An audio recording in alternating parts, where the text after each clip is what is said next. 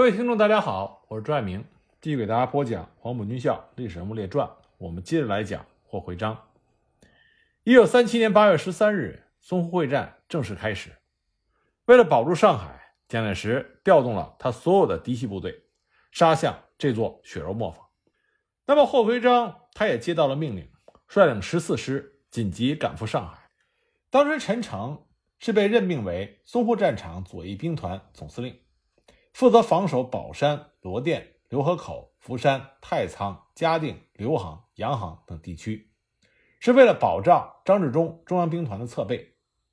鉴于1932年128淞沪抗战的时候，日军的白川大将曾经派兵从浏河口偷袭登陆，抄了十九路军的后路，从而迫使十九路军从上海撤退。因为有这个前车之鉴，因此呢，派陈诚率领左翼兵团保障。张治中的侧背。那么，张治中的中央兵团和日军在上海就展开了血战，战斗十分的激烈，而日军进展困难，所以呢，他们就从川沙口偷袭登陆，直攻罗店。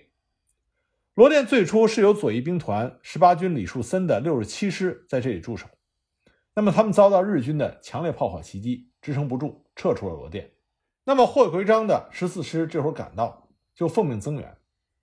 当时十四师的编制有四十和四十二两个旅，每个旅有两个团。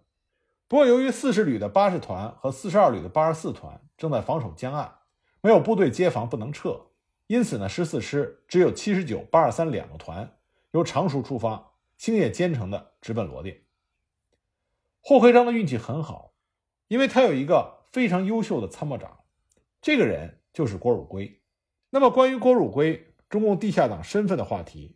一直是解放战争中的热点，但是在淞沪战场上，郭汝瑰还是优秀的国军将领。他陪着霍奎章到达嘉定城之后，发现罗店虽然被日军占领，但是并没有继续进攻。国军六十七师的部队仍然在罗店以南和日军对峙。那么霍奎章就和郭汝瑰研究作战方案。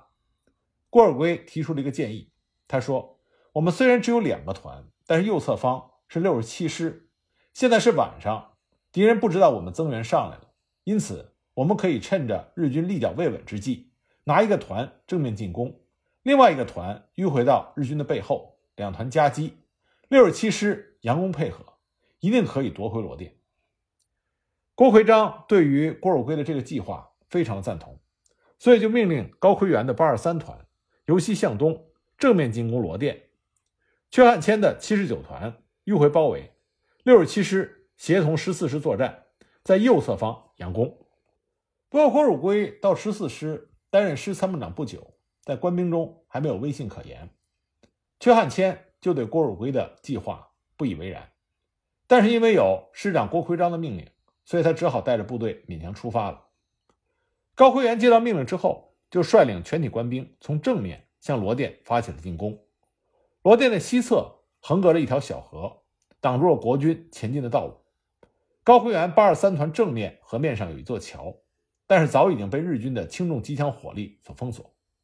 国军数度向这座桥发起了冲击，但都被日军打退，死伤惨重，进攻受挫。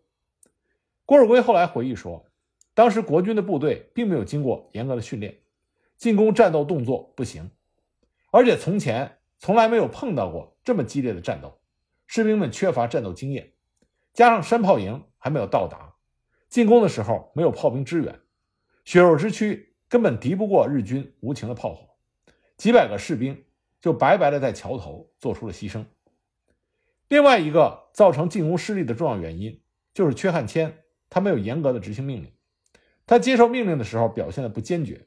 本来给他的命令是让他率领部队迂回到日军的背后，而日军并没有发现他们，可是阙汉骞。并没有立刻率领所属的三个营的兵力向敌人发起进攻，因为罗店的背面也隔有一条小河，他只是命令第三营过去，其余两个营原地待命。第三营的士兵们找了一些桌子、门板和板凳，搭了一个临时的浮桥，这样就顺利的到达了河对岸，而日军也没有发觉。他们一举捣毁了日军的清水司令部，并且缴获了日军大量的服装、背包。味精、酱油、酒等物品，但是正面枪声激烈，情况不明，所以他们不敢前进，只是找了一块方圆不到两公里的竹林，到里面藏了起来。而就在战斗最激烈的时候，陈诚到前线来视察。不过陈诚帮了一个倒忙，因为他到达十四师的师指挥部，发现这里距离日军非常近，就在日军的炮火射程之内，所以陈诚就对霍奎章说：“你的这个指挥所太靠前了，日军的飞机非常厉害，一到天明，他一炸，我们就会溃不成军。”所以他告诉郭奎章把指挥部往后撤。结果郭奎章一听陈诚这么说，求之不得。陈诚刚走。他就给正面进攻的八二三团下达了撤退命令，而迂回的七十九团因为和师部的电话总是叫不通，命令不能下达。霍奎章居然不等七十九团，直接就把指挥部往后撤了。等师指挥部撤到嘉定城，这才打电话问前方的情况。结果得知，负责正面进攻的八二三团已经撤退了下来，牺牲了两百多人。七十九团两个营完完整整的撤退下来，因为他没有过河。但是过了河的第三营还没有撤下来，后来才知道第三营并没有接到撤退的命令，在竹林里等到天亮的时候，日军发现了他们，用大炮和轻重机枪一起向他们开火，还动用飞机对这一片竹林狂轰滥炸，丢下了数十枚的炸弹，部队撑不住，赶忙撤退。可来到河边，原来搭的临时浮桥本来就不坚固，有些门板和桌子早已被水冲走，渡河困难。再加上日军在后面追赶，部队一片混乱，有不少的国军士兵被日军打死或者负伤之后掉到河中淹死了。第三营的李营长也不幸为国捐躯，生还者不到半数。在此之后，十四师就负责守备南北塘口、顾家角一线。不过，这有十四师的四十二旅旅长曾月汉夜不能眠，有些胆怯，因此霍奎章打算找人顶替他。还是郭汝瑰自告奋勇，和曾月汉对调。曾月汉去当师参谋长，而郭汝瑰代理四十二旅旅长。当时的国军防线呢，是缺汉谦的四十旅，郭汝瑰率领的四十二旅，还有就是六十七师胡琏率领那个旅，三个旅并肩守卫。当时呢，这三个旅长是共用一个指挥所，指挥所设在郭家宅。直到了九月十七日，十四师才接到撤退的命令。那么十四师虽然守住了阵地，但是损失也是很大的。像郭汝瑰八千多人的旅撤下来的时候，只有两千多人了。三十六挺重机枪全部打坏了，后来把所有打坏的枪相互拼凑，这才拼出了四挺机枪还能用。那么因为十四师在淞沪战场表现非常不错，之后呢，十四师、十八师和五十师编成五十四军，首任军长就由霍奎章来担任。而霍奎章非常赏识郭汝瑰，所以呢，他成了五十四军军长之后不久，就提升郭汝瑰担任五十四军的军参谋长。在武汉会战中，霍奎章所指挥的五十四军负责守卫和田家镇要塞遥遥隔江相望的富池口。那么，富池口富水的南岸有一座山，叫做半壁山，靠江的一侧悬崖峭壁，地势十分险要。但是呢，这个半壁山。只有一百多米高，纵深不足一百米，是个孤立的石山。山上呢又没有树木用于隐蔽，在现代战争中没有什么价值。可是蒋介石却命了五十四军的十八师在左翼依托此山，背靠富水，构成一个扇形阵地，坚决死守。当时霍奎章和郭汝瑰都认为背水作战非常的不利，建议改扇形阵地为前进阵地，在富水的西岸。构筑主阵地进行防御，可是蒋介石并没有采纳他们的意见，仍然坚持让十八师死守以半壁山为依托的背水阵。结果呢，十八师在日军海陆空强烈炮火的轰击之下，全师覆灭。此战之后，霍奎章率领着五十四军经通山、通城退往长沙，再退常德。在常德驻防期间，霍奎章被任命为二十集团军副总司令。兼洞庭湖警备司令，郭汝瑰还是他的参谋长。在国军将领中流传着一个说法，说霍奎章是一员福将。霍奎章本人很忌讳这个说法，可是在他警备洞庭湖的时候，日军毫无侵扰。后来呢，二十集团军的司令商震被调任第六战区司令长官，那么霍奎章就当上了二十集团军的总司令，而郭尔圭也随之被提升为二十集团军的参谋长。一九四三年，第二十集团军加入到中国远征军的作战序列，所部远征印缅。一九四四年五月，强渡怒江之后，就参加了腾冲之战。腾冲之战是让霍奎章声名大振的一次作战。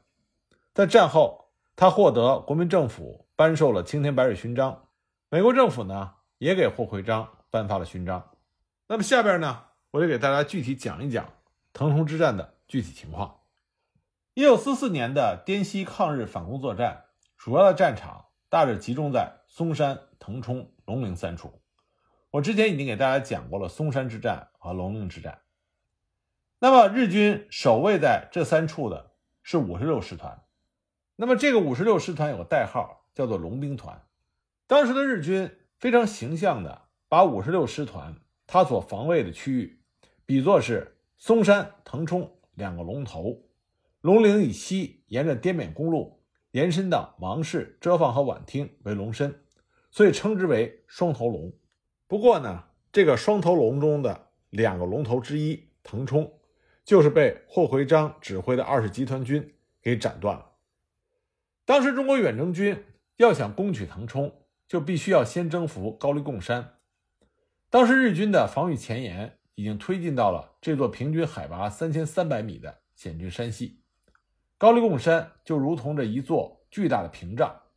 那么二十集团军。渡过怒江之后，首先呢就要仰攻这道屏障，然后才能进入到龙川江、大营江谷地，以重兵合围腾冲。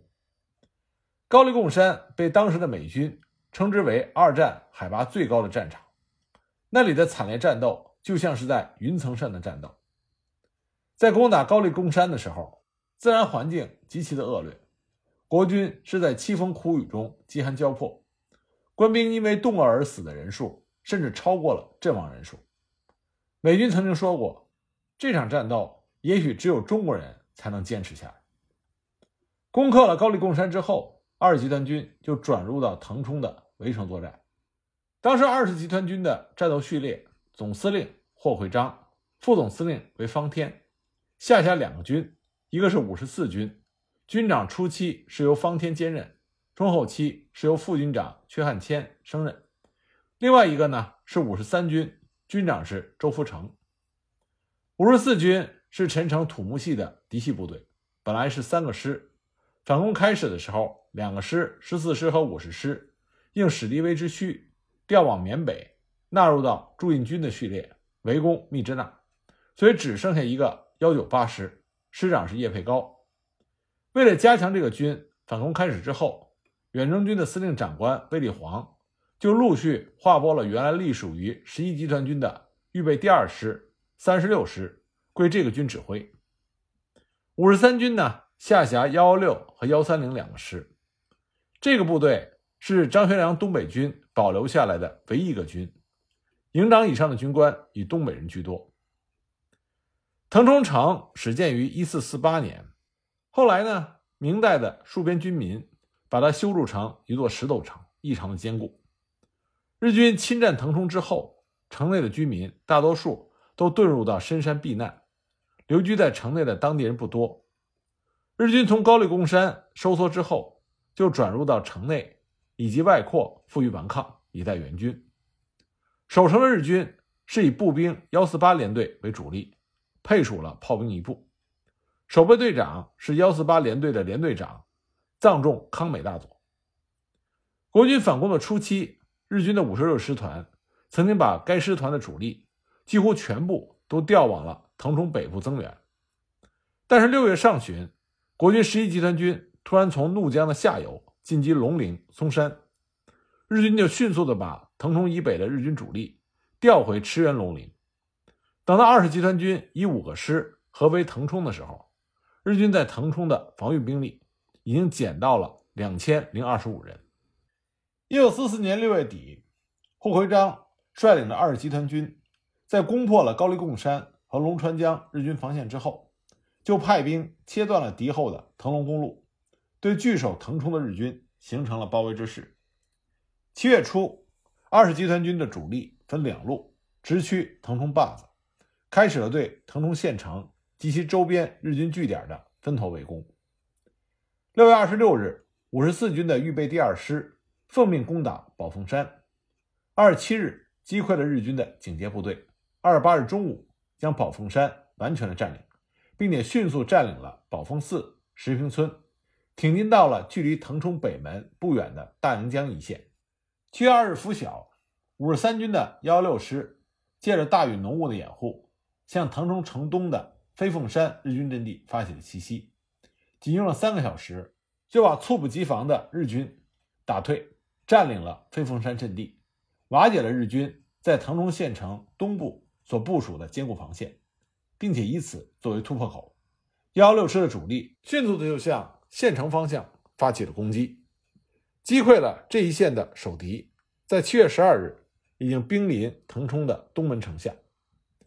临时调到右翼作战的五十四军三十六师，也于六月二十五日渡过了龙川江，全速向西南急进，和幺九八师会合，并于七月二日晚间向飞凤山日军的阵地发起了攻击。经过彻夜的激战，在七月三日凌晨时分。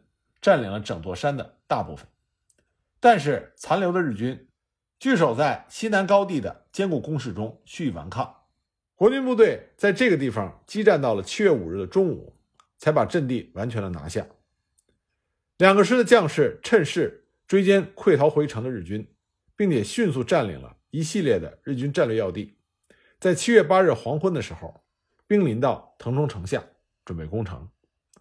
至此呢。腾冲县城外围只剩下城南来凤山天然屏障没有被克服，但是呢，二集团军已经把腾冲县城围得像铁桶一般，将腾冲县城和来凤山的日军一起包裹在了这个铁桶中。因为来凤山是腾冲城近郊最高的山峰，城中有隧道直通山顶，对于攻城的国军威胁甚大，所以呢，远征军决定。先攻下来凤山，再攻腾冲县城。七月六日凌晨，预备二师奉命越过了大盈江，向日军重兵盘踞的来凤山据点发起了攻击。但是激战了一天之后，却没有取得太大的进展，只得迂回于日军据点的外围，以主力部队来解决来凤山附近的日军大小阵地之后，再合力围攻来凤山。七月十日，三十六师和预备二师。合力再攻来凤山，日军凭借着坚固的工事予以顽抗，激战了一整天却没有进展。从七月十一日到七月十六日，二集团军几乎每天都向日军的来凤山阵地发起猛烈的攻击，但是仅仅攻克了日军的两座堡垒，而且因为城中的日军可以不断的增援，二集团军的攻势屡屡受挫，伤亡惨重。七月二十六日。中国远征军三十六师、预备二师、幺六师和幺九八师这四支部队，在美国空军飞虎队的鼎力援助之下，首次运用了火焰喷射器，合力向来凤山的日军据点发起了总攻。飞虎队数十架重型轰炸机分批飞临到来凤山和腾冲县城的上空，投下了密密麻麻的炸弹。日军以之为弹药仓库的来凤山文笔塔、算盘坡等工事。全部中弹被炸毁，十八架盟军的轻型轰炸机则在来凤山的山顶轮流俯冲投弹，并且进行扫射。匍匐在战壕中的不少日军就此命归西天。在空军的掩护下，二十集团军同时向山顶之敌发起了攻击，用火焰喷射器清除负隅顽抗的日军，在歼灭日军近六百人之后，占领了大半的阵地。七月二十七日。腾冲突降大雨，二集团军再次向来凤山剩余的日军发起了猛攻，歼灭了半数以上的敌人。残留的日军在国军的强大攻势下，被迫放弃了坚守已久的制高点，且战且退，向着腾冲县城方向逃窜。七月二十八日拂晓，腾冲城内的大股日军向刚刚收复的来凤山阵地反扑，遭到了国军的坚决抵抗。美国空军飞虎队也出动了五十七架轰炸机，分四批对来凤山日军的阵地和腾冲县城进行了轰炸和扫射，将日军完全的逼回城内。来凤山至此彻底的被收复。从七月二十九日起，被围困在城内、深感末日可数的日军纷纷的向外反扑，企图突围，但是都被国军以强大的火力压回到城内。因为城中早已经没有平民居住，所以美国空军就出动了七架战机，每天飞临城池的上空轮番轰炸，在城中各处引发了熊熊大火。日军只能是隐藏在堡垒之中，坚守不出。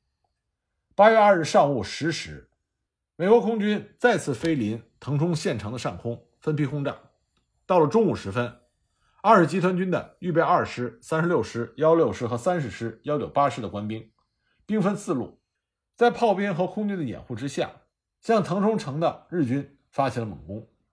幺九八师越过了饮马水河，来到距城仅两百米的地方，和城中的日军对峙，但是因为日军的火网稠密，而无法向前推进。三十六师幺零七团的一个连的国军将士，用竹梯冒死爬上了西南和东南的城墙，抢占了三座城上日军的堡垒，但终于因为日军的炮火猛烈，而且后援部队没有跟上，结果全连的官兵牺牲殆尽。八月三日，幺零七团又派出一个排强行登城，仍然遭遇到日军的强力抵挡，全排的国军将士全部战死于城墙之上。从八月二日到十七日，二集团军不分昼夜的强行攻城，但始终无法突破固若金汤的腾冲城墙，伤亡的将士与日俱增。究其原因，是因为腾冲的城垣都是由坚硬的火山石构筑而成，墙体十分的坚固，无论是飞机投弹还是手榴弹碰到墙体之后，都无一例外被弹开。经过多天的轰炸之后。城墙仍然是毫发无损。此外呢，尽管城中守备的日军只有几千人，但是城墙之上有三百多座坚固的工事。面对这种情况，二集团军的将士们想出了一个绝妙的办法：把炸弹绑在刺刀上，用轰炸机瞄准城墙空投。这样呢，炸弹落下的时候，刺刀就会插入到多孔的火山石中。炸弹就不会再被弹飞了。这个办法果然奏效。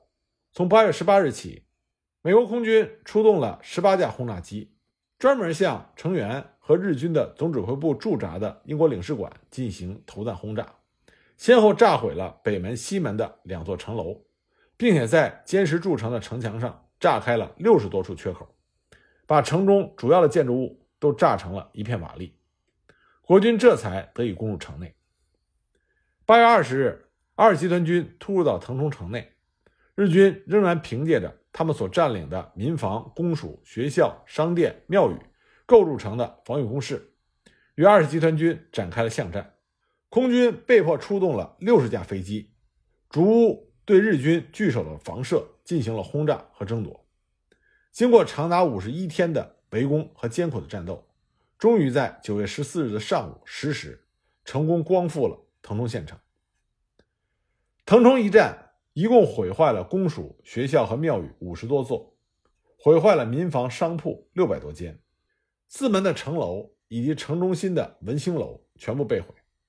两年多来，日军在腾冲城内构筑的各类工事全部被炸毁。战后的腾冲县城已经成为了一片弹痕密布的焦土。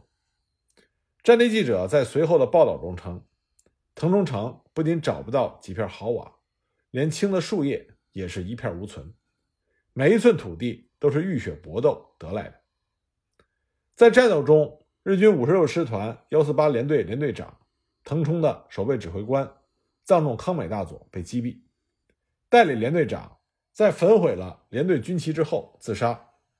据守腾冲城内的几千名日本守军，除了五十人被俘、少数自杀之外，其余全部被歼灭，而二十集团军所付出的代价也是极为沉痛的，伤亡了将士一万八千六百零九人，其中军官一千三百三十四人，美国盟军将士阵亡了十九人。值得一提的是，腾冲之战是抗战八年里留下影像记录最丰富的一场战事，这得益于当时中国远征军中的美军顾问团。在高黎贡山作战期间，能够伴随远征军攻击部队行动的美军记者为数寥寥，并没有留下多少影像。但是进入到腾冲坝子之后的围城作战，留下了大量的照片。腾冲围城作战期间，美军的摄影部队跟随着国军进攻部队拍摄了大量的战场照片。有的照片呢，直接记录了火线上战斗的实况，十分珍贵。但是呢，美军拍摄的一些电影镜头，比如说国军部队攀登竹梯攻城的镜头，这是事后请国军的官兵重演补拍的。因为摄影者长时间处于火线，非常容易遭到日军的狙击。而这些镜头经过美国向世界发布之后，大大鼓舞了反法西斯同盟国人民的胜利信念。也让全世界的人民都知道了中国军队的勇敢善战。那么霍奎章在腾冲之战之后不久就离开了他的嫡系部队。一九四五年，他任青年军编练总监部的副总监，当时的总监是罗卓英。后来呢，他又担任第三方面军副司令官，司令官是汤恩伯。紧接着，他被招入陆军大学将官班甲级第二期受训。其后呢？他短暂的担任了青年军第六军的军长，然后很快呢，就在一九四五年的十二月，被调任到云南，接替关林征出任云南警备总司令部的总司令。那么，云南警备总司令这个职务，好像和黄埔一期命里相克。先是杜聿明当，他为了逼迫卢云就范，发动了兵变。蒋介石为了安抚云南的地方实力派，就把杜聿明调走。让关林征上任，结果关林征又因为昆明的学生运动而犯了众怒，结果呢也被调走。霍辉章作为副将走马上任，蒋介石认为这总该风平浪静了吧？结果一年不到，在昆明又爆发了一起轩然大波，这就是李公朴闻一多血案。那么霍回章在这场耸人听闻的政治暗杀案中，他扮演了一个什么样的角色呢？我们下一集再继续给大家讲。